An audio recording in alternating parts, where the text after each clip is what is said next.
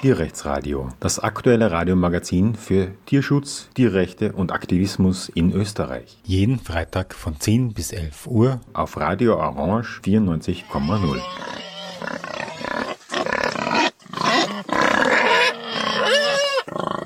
Willkommen zum Tierrechtsradio. Heute wollen wir wieder einmal ähm, das Volksbegehren für ein Bundesjagdgesetz ansprechen.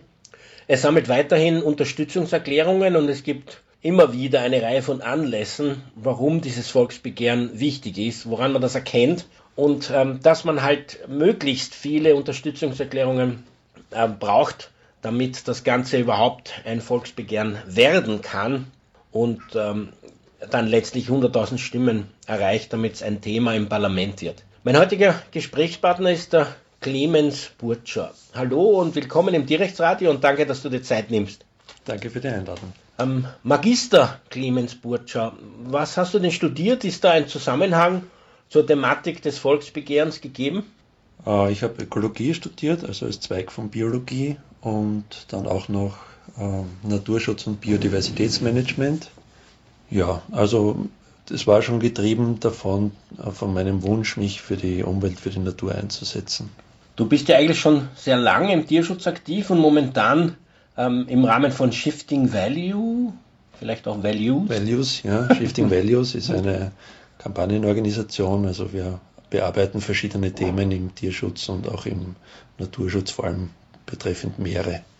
Wie kann man sich erkundigen, was Shifting Values so macht? Hm, auf unserer Webseite shiftingvalues in einem.com. Was sind da die Hauptthemen in letzter Zeit?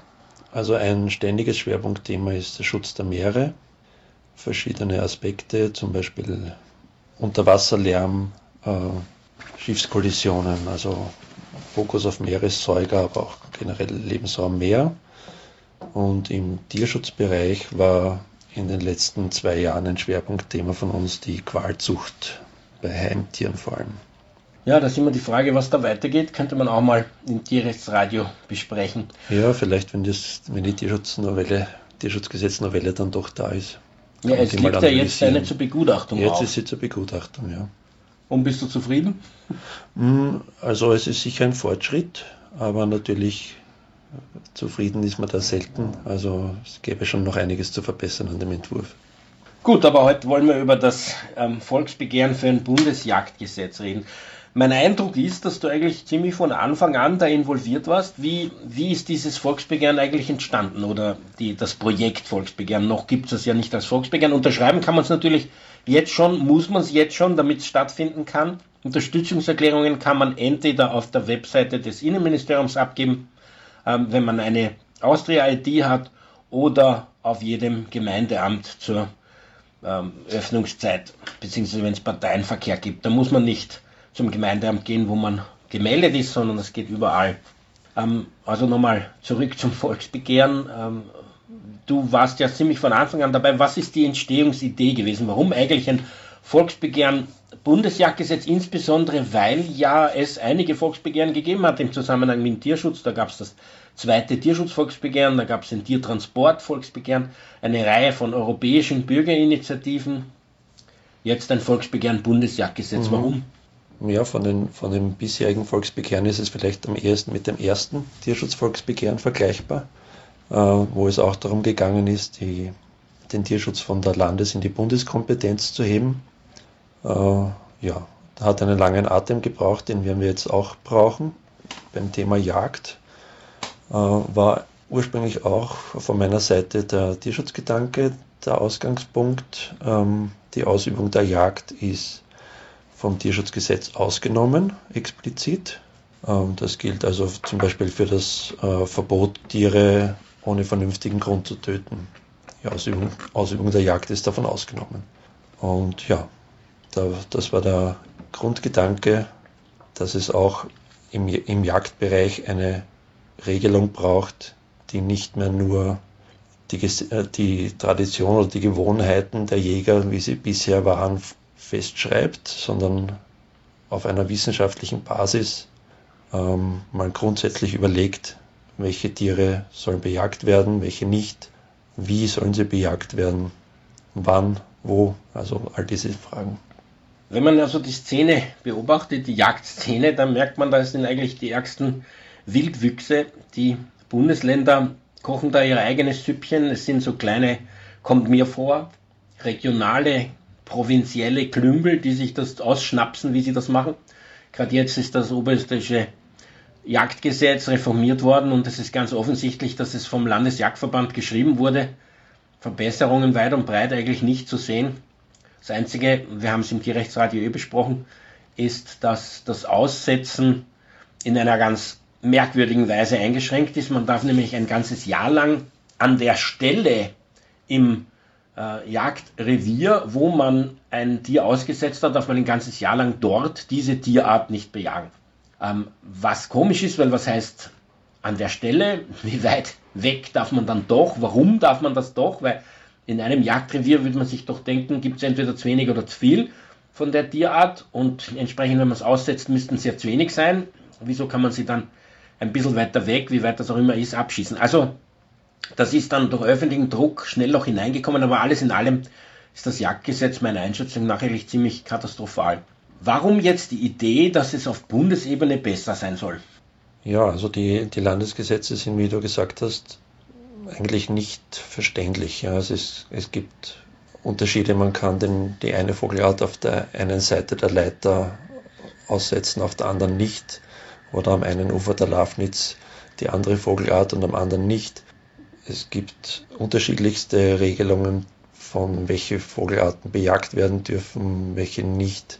Also es ist eigentlich, hat es keinen, keinen Grund. Also es ist, ja, irgendjemand hat es erfunden oder es ist aus irgendwelchen früheren Zeiten sofort geschrieben worden, aber es hat, es fehlt in vielen Fällen die Begründung.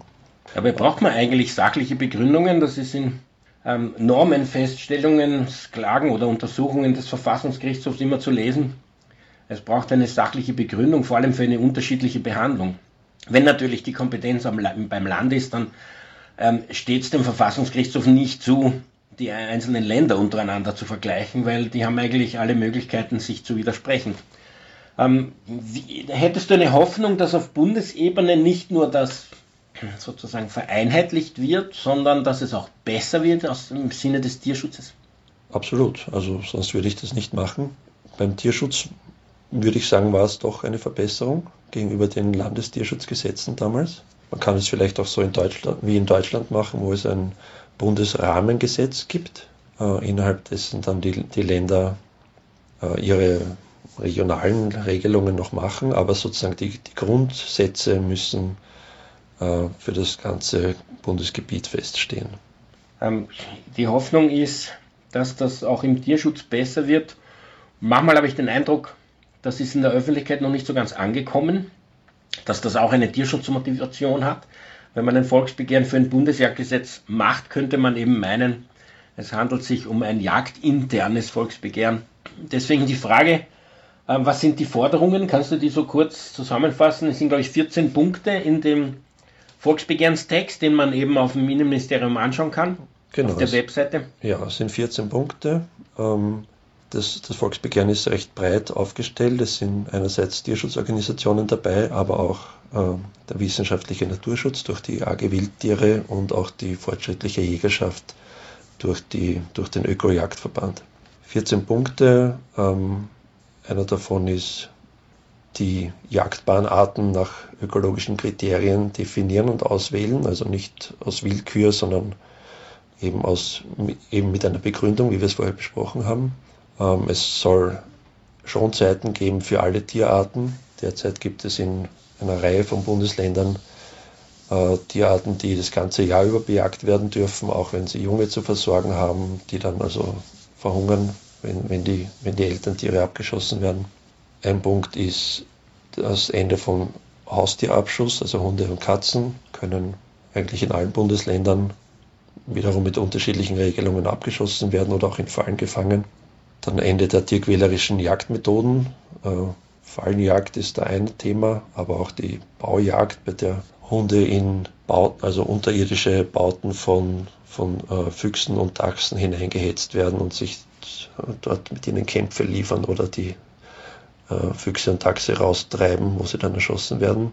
Ja, ein großes kontroversielles Thema ist das Thema der Wildtierfütterung, also wo im Grunde eine Art Freilandmast betrieben wird, um dies, äh, die Populationen künstlich hochzuhalten und hochzutreiben und, und möglichst viel Trophäen zu ernten, Anführungszeichen. Ein Punkt ist ja auch das Verbot, mit Blei zu jagen.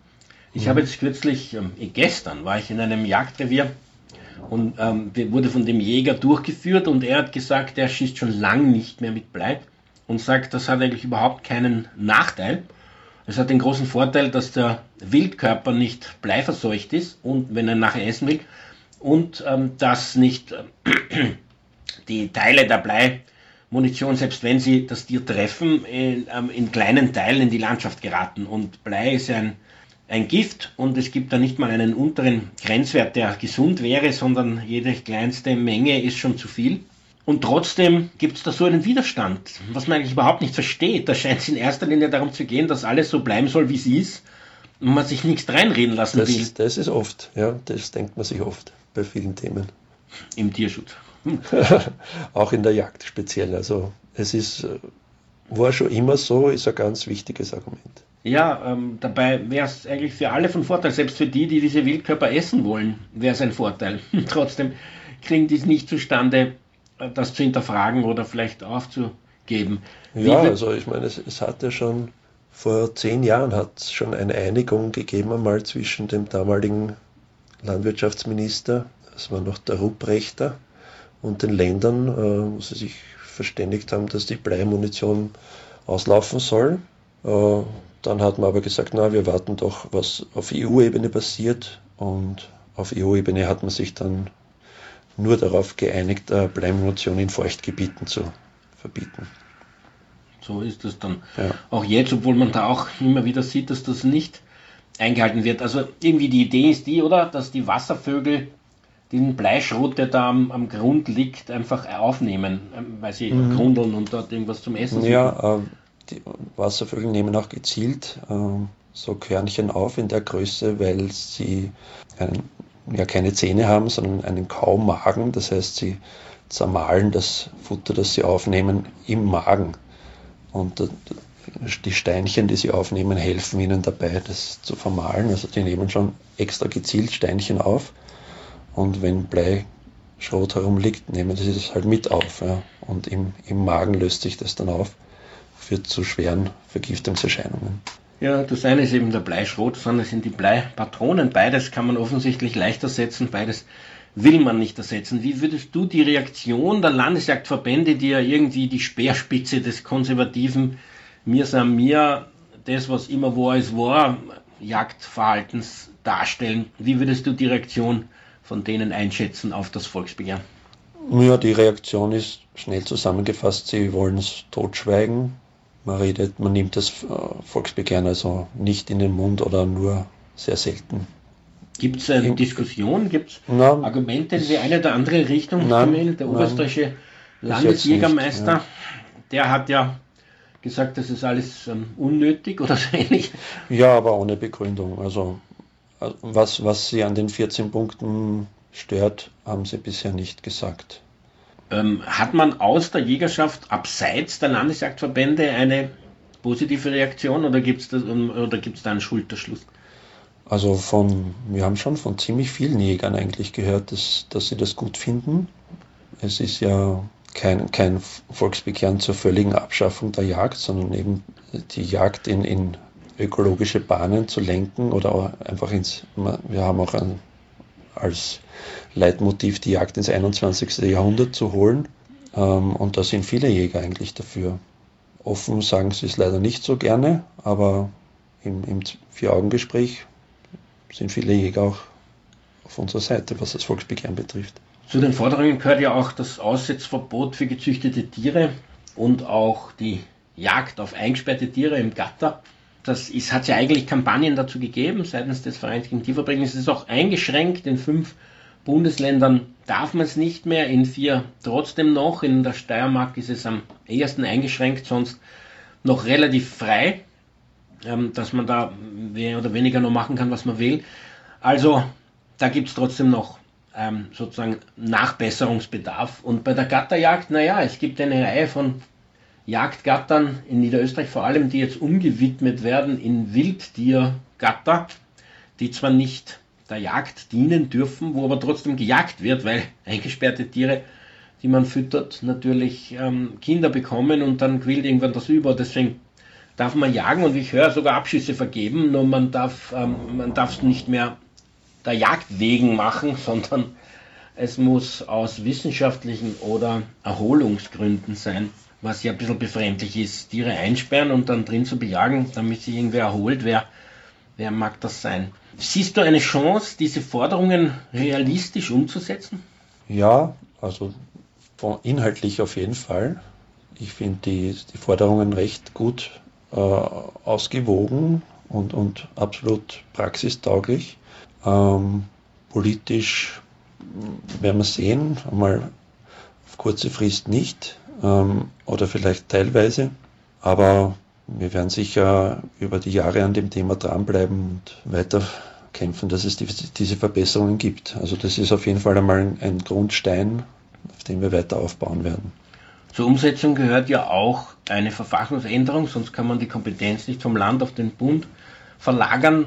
Zur Verfassungsänderung braucht man eine qualifizierte Zweidrittelmehrheit. Ist die denkbar, solange die ÖVP ein Drittel hat? Naja, die ÖVP hat damals letztlich auch dem, der Verfassungsänderung äh, zugestimmt, mit der der Tierschutz in, in Bundeskompetenz gekommen ist. Äh, haben wir damals auch am Anfang nicht geglaubt und war dann doch möglich. Bei diesem Prozess hat sich allerdings die ÖVP von Anfang an ausbedungen, dass die Jagd oder die Ausübung der Jagd ja. vom Tierschutzgesetz ausgenommen ist. Sonst ja. hätten sie gar nicht mehr mhm.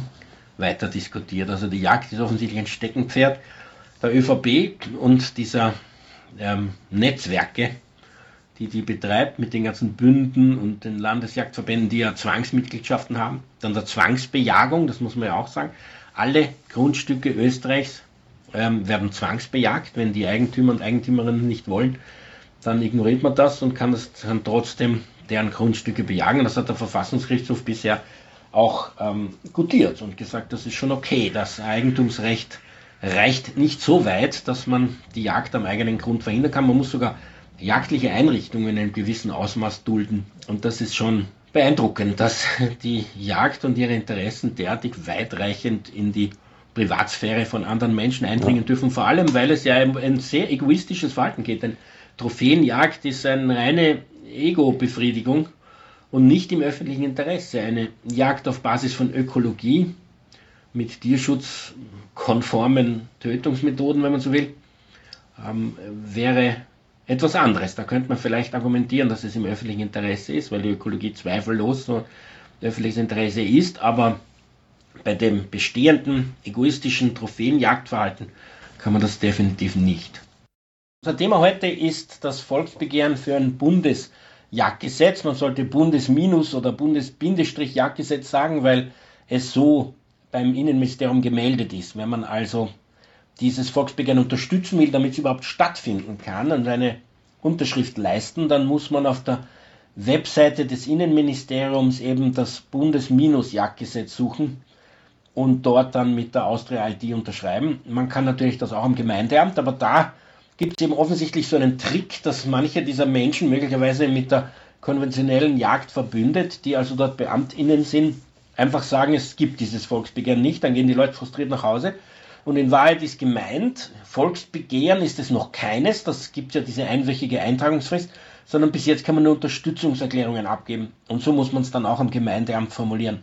Ich möchte eine Unterstützungsabklebung, wenn man so will, für dieses geplante Volksbegehren abgeben. Man kann übrigens auf jedes Gemeindeamt gehen, also es muss nicht das vom eigenen Wohnsitz sein. Ja, ich spreche mit Clemens Burtscher, der dieses Volksbegehren von Anfang an schon begleitet. Er hat uns erzählt, ähm, dass er meint, dass es ähm, erstens ähm, vorteilhaft wäre für alle Beteiligten, jedenfalls für die Öffentlichkeit, für das öffentliche Interesse, die Jagd von, ähm, dem, von Landes- auf Bundesebene zu heben und die 14 Forderungen, die mit diesem Volksbegehren einhergehen, umzusetzen, weil das wäre sozusagen der Übergang von einer egoistischen Trophäenjagd hin zu einer Jagd äh, auf ökologischer Basis im öffentlichen Interesse mit Berücksichtigung von Tierschutzbedenken. Die Jagd ist ja aus dem Tierschutzgesetz ausgenommen, steht explizit ganz am Anfang dort. Die Ausübung der Jagd zählt nicht und dabei kommen dort klassische ähm, Tierquälereien eben vor, die nach dem Paragraph 5, dem Tierquälereiparagraph des Tierschutzgesetzes eigentlich verboten werden, wie zum Beispiel ein Tier auf ein anderes zu hetzen. Ich habe so oft in Jagdzeitschriften gelesen, wie jemand seine Jagdhunde zum Beispiel auf Marder hetzt. Das dürfte etwas sein, was die Menschen besonders unterhält. Und man sieht dann auch Bilder folgen, wie das Tier diesen Marder, der Hund diesen Marder erreicht und auch tötet und totbeißt. Und das ist eigentlich explizit nach dem Tierschutzrecht verboten, aber im Rahmen der Ausübung der Jagd ähm, erlaubt. Konkreter Anlass ist aber Diskussion über die Vogeljagd. Es gibt jetzt eine Reihe von so Versuchen von behördlicher Seite, ähm, die Vogeljagd zu legitimieren bzw. auch Ausnahme Genehmigungen zu erteilen für Abschüsse. Ähm, und da würde ich mit dir, Clemens, gern diese Tierarten durchgehen. Insbesondere hast du ja auch in deinem Studium, von dem du uns erzählt hast, damit die Berührung gehabt. Aber da gibt es ja manche Dinge, die wirklich besonders verwundern. Also der Eichelheer. Ich habe gestern erst wieder bei meiner Waldbegehung einen Eichelheer gesehen. Es wurde mir auch vorgeschwärmt vom Waldbesitzer, wie wahnsinnig wichtig Eichelheer sind. Ähm, die verbreiten die Samen der Bäume. Es gab sogar Untersuchungen, habe ich gestern gehört, dass man geschaut hat, wie viel Prozent der Jungbäume, die sozusagen von selber wachsen, in Naturverjüngung, durch die Eichel herkommen. Und das ist ein sehr hoher Prozentsatz. Natürlich variiert das wahrscheinlich von Revier zu Revier, aber jedenfalls grundsätzlich sind die Eichelheer Pflanzer der Jungbäume, der Naturverjüngung. Und trotzdem will man sie abknallen. Was, äh, mhm. Warum würdest du eigentlich glauben, Clemens, dass man das machen will? Ja, das ist, das frage ich mich auch, ja. Also in Wirklichkeit weiß ich eigentlich keinen Grund, außer wieder Tradition oder ja, weil es halt Die feschen blauen Federn? Ja, vielleicht gehört das dazu, dass man, wenn man Jäger ist, auch einmal einen, einen Eichelheer geschossen hat und sich die Federn auf den Hut stecken kann. Aber ich, das weiß ich nicht.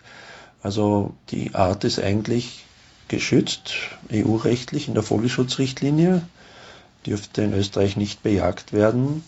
Trotzdem sind in den letzten drei verfügbaren Jahren, wo wir Zahlen haben, über 20.000 äh, Eichelheer geschossen worden. Ja, also ist eigentlich, ich weiß nicht, das müsste man Jäger fragen, warum wirklich das gemacht wird.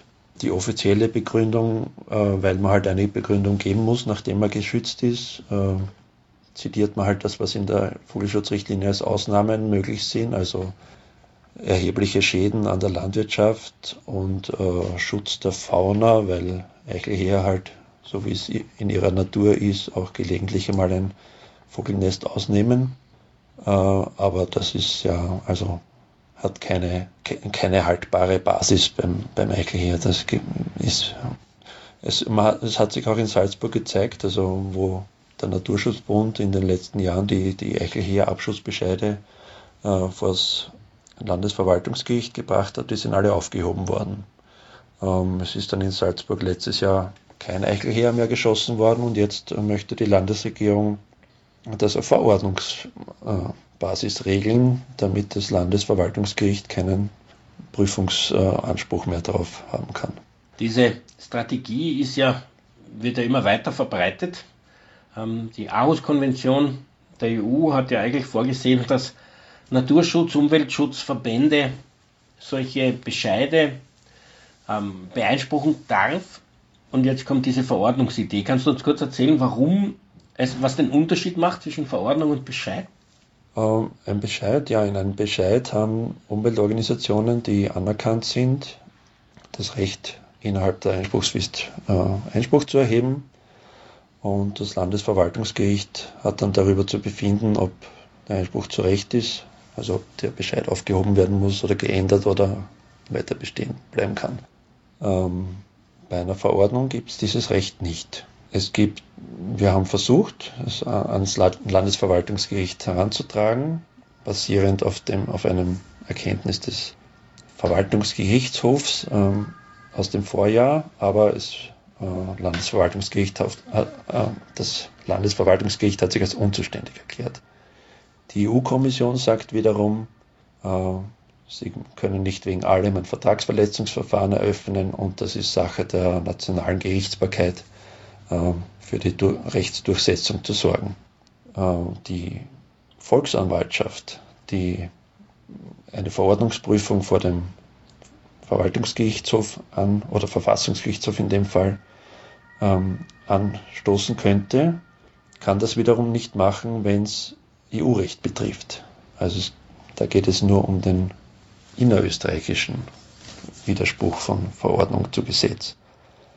Und so stehen wir jetzt da. Ähm, wir haben eine ganze Reihe an rechtswidrigen Verordnungen in mehreren Bundesländern und aber kein Rechtsmittel in der Hand, um die einer gerichtlichen Prüfung zuzuführen.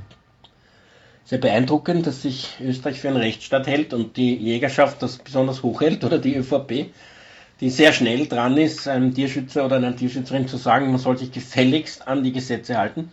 Und sie in, mit Regierungsverhandlungen halten sich da überhaupt nicht dran, sondern erlassen Verordnungen, die eindeutig rechtswidrig sind, ohne jeden, äh, ohne jeden sachlichen Grund ist irgendwie erschütternd, nicht, wenn man sich denkt, eigentlich ähm, sollte der Rechtsstaat halten sein. Ich denke mir gerade, also wenn es nicht Eichelheer betrifft, sondern die Bauernschaft, dann würden schon die Traktoren überall die Autobahnen blockieren. Aber beim Eichelheer kann man es offenbar machen, ohne dass jemand in ausreichender Menge sich aufregt, um Autobahnen zu blockieren. Und würden sie das machen, dann wären es die ärgsten Terroristen in den ja. Augen genau dieser Menschen, die diese Rechtsbrüche machen.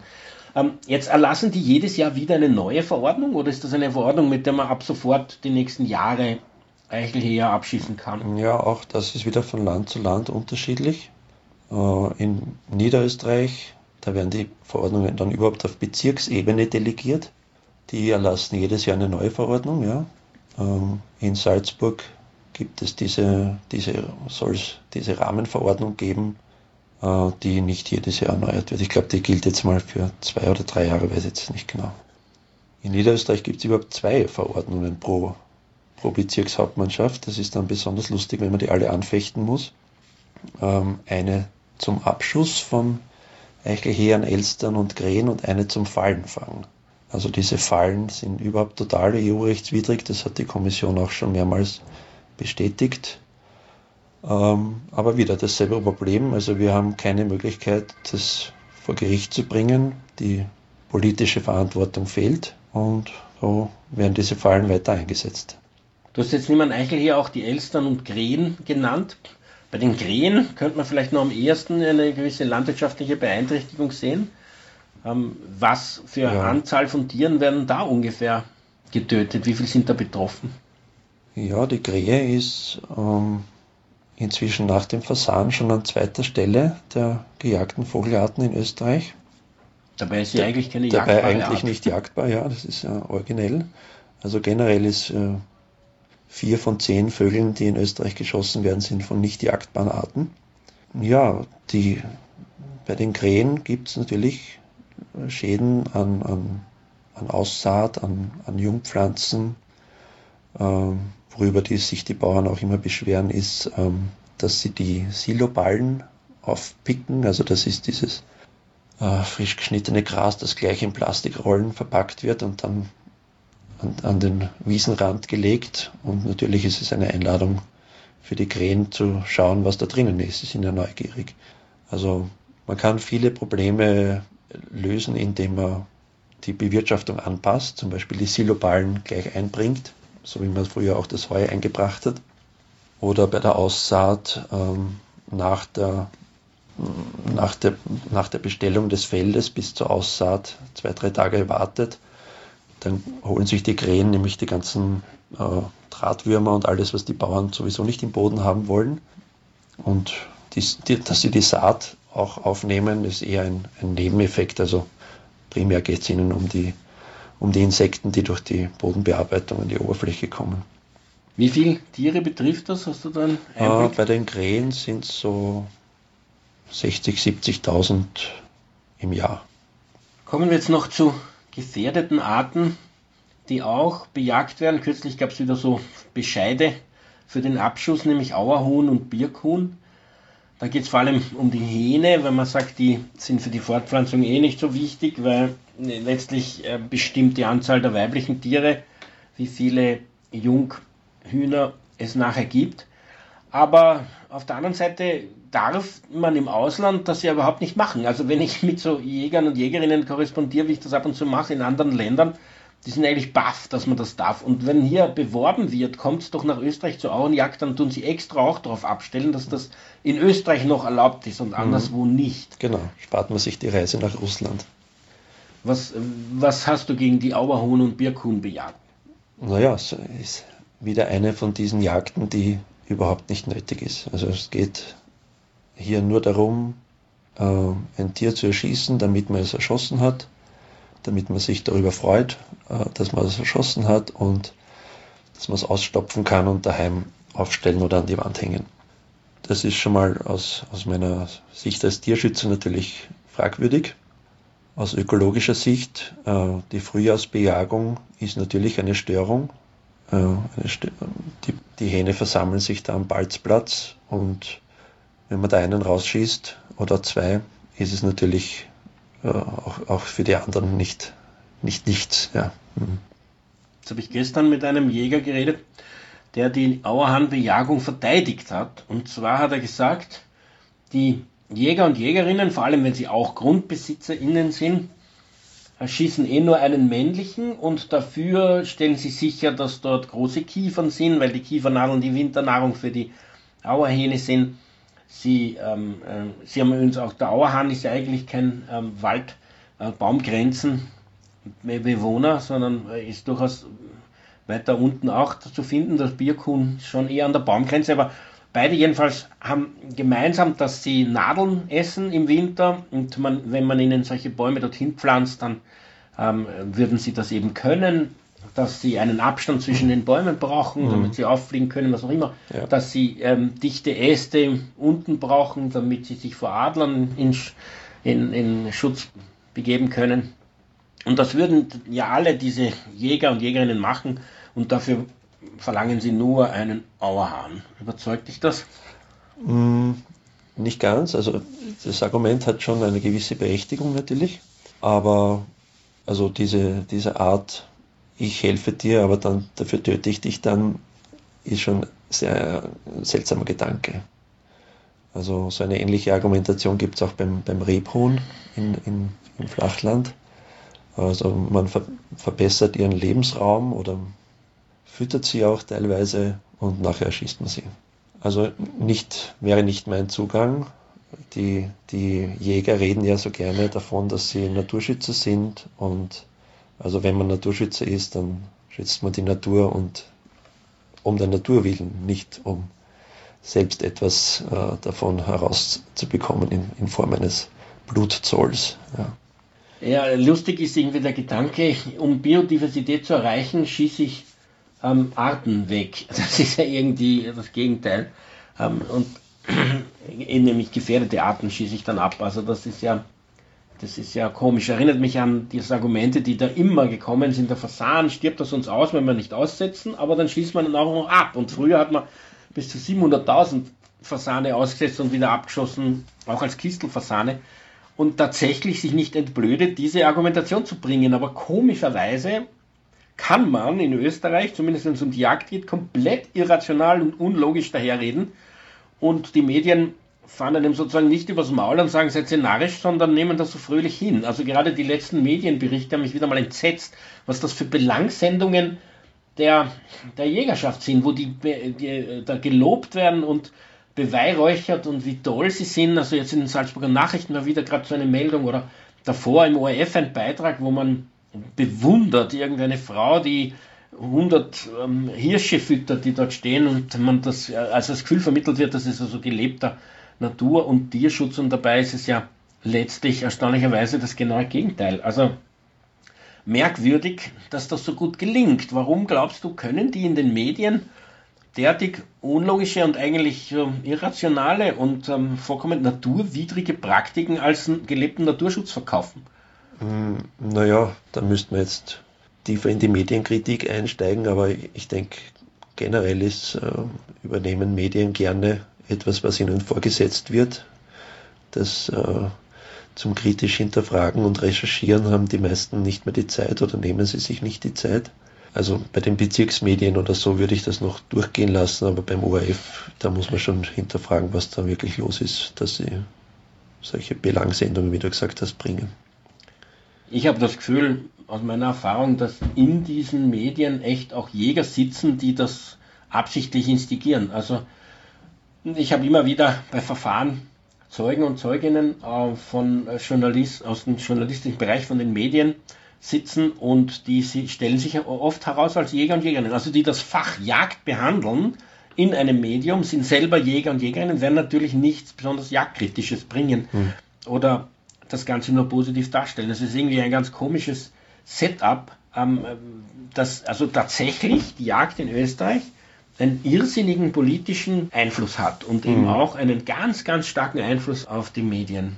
Wir sprechen heute über das Volksbegehren für ein Bundesjagdgesetz, wobei man sagen muss, dass es noch nicht ein Volksbegehren in dem Sinn ist, dass es die Eintragungswoche gäbe, sondern es werden jetzt Unterstützungserklärungen gesammelt, damit das Volksbegehren überhaupt stattfinden kann. Und diese Unterstützungserklärungen äh, kann man entweder am Gemeindeamt abgeben, und zwar auf irgendeinem, oder mit der Austria-ID auf dem Webseite des Innenministeriums. Das Ziel, wie wir gesprochen haben, und Clemens Burtscher ist zu Gast, der dieses im, im Studio, der dieses, äh, dieses Volksbegehren von Anfang an auch mit begleitet hat. Ähm, die Grundidee ist von der egoistischen Trophäenjagd, von der Lust auf Beute machen, wie das zum Beispiel der Landesjägermeister von Tirol so öffentlich erklärt, sind wir mal ehrlich, wir machen Jagd, damit wir Beute machen, weg von diesem egoistischen Zugang hin zu einem ökologischen Zugang, dass man im öffentlichen Interesse aus ökologischen Gründen jagt und nicht um sich selbst einen Spaß zu machen oder irgendwas essen zu können oder um äh, sich eine Trophäe an die Wand zu hängen. Also ein bisschen absurd auch, dass man schießt so einen, so einen erhabenen Hirsch tot, um ihm dann die Schädeldecke abzusägen, auszukochen und sich an die Wand zu hängen und darauf in irgendeiner seltsamen Weise stolz zu sein, insbesondere wenn diese, diese, äh, dass das Geweih ja aufgefüttert wurde durch extra geweihfördernde Nahrung, weil das ähm, findet man auch schnell, wenn man Jagdzeitschriften liest, ist alles voll mit Werbung kaufen Sie unser Futter, wenn Sie das bei Ihren Tieren dorthin geben, weil dann wachsen die Geweihe besonders stark und Sie haben also ganz tolle Trophäen. Um, um, alle Menschen außerhalb der Jagd finden das nur absurd und ganz seltsam, aber in der Jagd, innerhalb der Jagd ist das scheinbar total verständlich und nachvollziehbar. Ähm, wir sprechen aber auch ganz spezifisch jetzt über die Vogeljagd. Ähm, es sind jetzt Verordnungen erlassen worden für den Abschuss von Tieren, von Vögeln, die nicht mal jagdbar sind. Also Eichelheer, Elster, Krähen wurden genannt und dabei hat uns der Clemens gesagt, dass bei den Krähen, äh, das sind jetzt schon die zweithäufigsten Vögel, die getötet werden und ähm, dabei sind die nicht mal jagdbar. Also das ist nur zum, zur Ausnahme und die Ausnahme ist ganz lächerlich begründet, gerade bei den Eicheljägern zum Beispiel, sei es landwirtschaftliche Schaden, den sie gar nicht anrichten, oder sei es, dass sie Jungvögel aus dem Nest töten von, von anderen Arten. Ähm, auch da ist ein seltsamer Gedanke, dass man eingreift in die Natur, äh, in das ähm, Beute, ähm, Greif, also Beutegreifer-Schema und glaubt, man weiß das besser, als dass die Natur sich da eingerichtet hat. Sprechen wir über die Tauben. Bei den Tauben gibt es ja verschiedene Arten und die sind sehr wohl in den verschiedenen Bundesländern jagdbar. Was mhm. für ein Problem erkennst du da? Ja, die Tauben sind, hm, also wir haben in Österreich fünf Taubenarten davon. Die Hohltaube ist eine Waldtaube, die, die ist nicht jagdbar, aber die anderen schon. Ähm, also Straßentaube spielt in der Jagd keine Rolle. Es geht vor allem um Ringeltaube und Türkentaube. Und am allerproblematischsten ist die Jagd auf die Turteltaube, die eine mittlerweile stark gefährdete Art ist, und zwar nicht nur in Österreich, sondern europaweit. Ist in der BirdLife-Ampelliste auf Rot, das heißt höchste Priorität für den Vogelschutz und wäre also höchst an der Zeit, dass man mit der Jagd auf die Turteltaube aufhört. Als erstes, äh, als erster kleiner Mini-Erfolg des Volksbegehrens hat die burgenländische Landesregierung beschlossen, dass sie die Turteltaube ab 1. Jänner dieses Jahres ganzjährig geschont ist. Also bleiben noch Niederösterreich und Wien, wo nach wie vor die Turteltaube gejagt wird. Mit welcher Begründung? Keine Begründung. Aus Spaß. Tradition. Gerade in Wien denkt man sich, müsste das eigentlich möglich sein, da was zu ändern. Ja. Mhm. Gibt es Verwechslungsgefahr, dass man sich denkt, oh, ich schieße eine Stadttaube, da gibt es eh so viel, die kacken überall hin und dann ist es tatsächlich eine andere? Ja, verwechseln kann man grundsätzlich alles. Also manchmal machen diese Artenlisten äh, der Jagdbahnarten auch den Eindruck, dass man versucht, äh, möglichst alles reinzunehmen, damit die Jäger dann erst einmal schießen können und schauen, was ihnen der, der Hund apportiert und dann nicht mit einem Fuß im Kriminal stehen, wenn es dann eine geschonte Art war. Das ist vor allem bei den Enten so. Also es praktisch fast alle Enten, die bei uns vorkommen, sind jagdbar, auch die ganz seltenen Biesenten und, und europaweit gefährdete wie, wie Tafelente und Kriegente. Ähm, ja, das ist, weil man, ja, Enten schießt man in der Dämmerung, wenn sie zum Gewässer einfliegen oder ausfliegen. Ja, bis man die bestimmt hat, ist sie schon gelandet. Ja. Also da schießt man mal und dann schaut man, was es ist. Stockenten setzt man aus, man darf das heute noch in, also in sechs Bundesländern nicht, in drei Bundesländern darf man es da erinnere ich mich immer an Menstorf Bui, wo ich so eine Entenjagd, also mehrmals beobachtet habe, dem tatsächlich diese Enten angekauft aus Ungarn, mit dem Tiertransport hergebracht, dann dressiert, dass sie auf die Trillerpfeife hin aus dem künstlich angelegten Teich, der mit einem Elektrozaun umgeben ist, raushupfen und dann watschelnd in eine Voliere gehen, wo sie eben Essen bekommen. Und von dort werden sie dann zum Jagdtag einfach nur in ganz, in, in so zwei Dreiergruppen wegfliegen lassen, zurück zum Teich, vor dem dann diese Schützen stehen und die Tiere abknallen. Also das Ganze ist ein so ein lächerliches Theater, für die Enten natürlich tödlich, aber mhm. eine fürchterliche Lächerlichkeit, wie die sich da aufführen, so einen Blödsinn zu machen, man versteht es nicht. Also das, das gibt es auch in der, in der freien Landschaft sozusagen, wo, wo man Teiche extra dafür widmet, dort äh, Enten abzuschießen. Die sind dann rundherum umgeben mit Schießständen das sind sieben, acht Schießstände auf einem kleinen Teich und dort werden sie gefüttert mit Mais, angelockt mit Trappenenten. Ja, und wenn sie dann dorthin fliegen, weil sie denken, das ist ein guter Platz für sie, werden sie abgeschossen. Du hast, erinnere ich mich, irgendwie äh, festgestellt, dass in praktisch allen Bezirken Niederösterreichs illegale Bescheide erlassen wurden zum Abschuss von Tieren. Was hat es damit auf sich?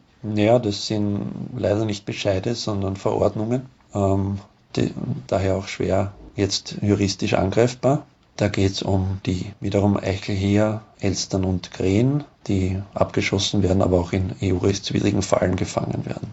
Reden wir noch über den Fallenfang, den letzten Minuten. Mhm. Fallen für Vögel enthalten ja auch Lockvögel und das ist doch eine Tierquälerei, mhm. da ein Tier hineinzusetzen in so eine Falle, damit sie andere mhm. anlockt. Mhm.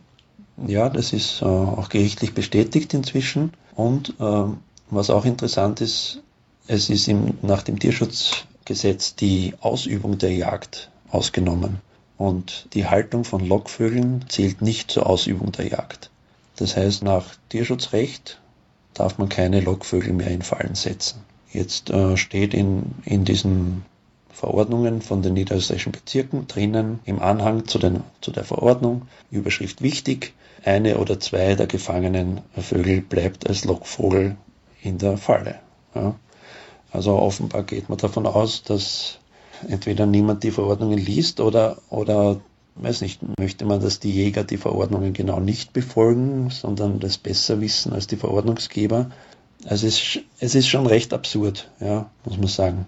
Da zweifelt man dann schon ein bisschen am Rechtsstaat in Österreich. Also das Landesverwaltungsgericht stellt fest, es ist Tierquälerei, mhm. Lockvögel in eine Falle zu setzen. Die Bezirkshauptmannschaften sagen, macht's das, liebe Jägerschaft. So steht es in einigen von diesen Bezirksverordnungen drinnen. Gibt ja noch auch einen EU-Kommissionskommentar dazu. Die EU-Kommission hat schon vor längerer Zeit in einem Schreiben an Österreich äh, festgestellt, dass diese Fallen EU-rechtswidrig sind. Nach EU-Recht müssen Fallen selektiv sein. Das ist bei diesen Fallen nicht der Fall. Ja, das ist also seit langem bekannt, wurde jetzt auch auf unsere Anfrage hin nochmals bestätigt. Wir haben das den Behörden mitgeteilt. Sie, sie halten daran fest, weil sie glauben, irgendwie sie sind da unantastbar. Sie stehen über dem Gesetz. Das habe ich in der Gatterjagdkampagne auch gemerkt. Die GroßgrundbesitzerInnen brechen frech einfach das Gesetz und sind sich ziemlich sicher, dass sie damit durchkommen. Leider ist es da auch dann oft der Fall. Gerade was Meyer Meldorf zum Beispiel in Salzburg betrifft, der hat laut Landesverwaltungsgericht Menschen verletzt, hat ihnen rechtswidrig Gegenstände entwendet, hat dann gelogen vor Gericht und tatsächlich passiert ihm nichts. Also es ist wirklich ähm, kaum zu glauben. Also das ist ähm, der Korruptionsindex von Österreich ist zu Recht ähm, hoch sodass ähm, ja, man eigentlich schließen muss, dass in Österreich die Leute sich das richten können, die entsprechenden Einfluss haben.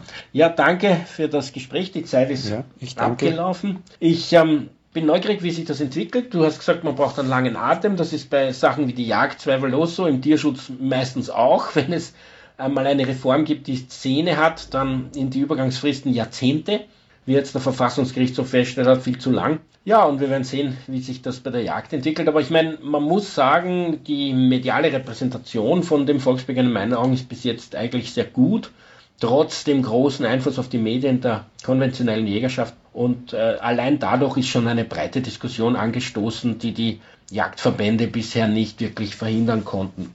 Das heißt nicht, dass dieses Volksbegehren jetzt unbedingt ähm, ins Parlament wirklich kommt oder dass äh, es umgesetzt wird, was bei Volksbegehren ja meistens nicht der Fall ist. Aber es dient auf jeden Fall der öffentlichen Diskussion und ich bin schon zuversichtlich, dass früher oder später auch die konservative Jägerschaft diese total widersprüchlichen und irrationalen Verhaltensweisen einstellen wird müssen. Für die Sendung verantwortlich Martin Balluch. Tierrechtsradio, das aktuelle Radiomagazin für Tierschutz, Tierrechte und Aktivismus in Österreich. Jeden Freitag von 10 bis 11 Uhr auf Radio Orange 94,0.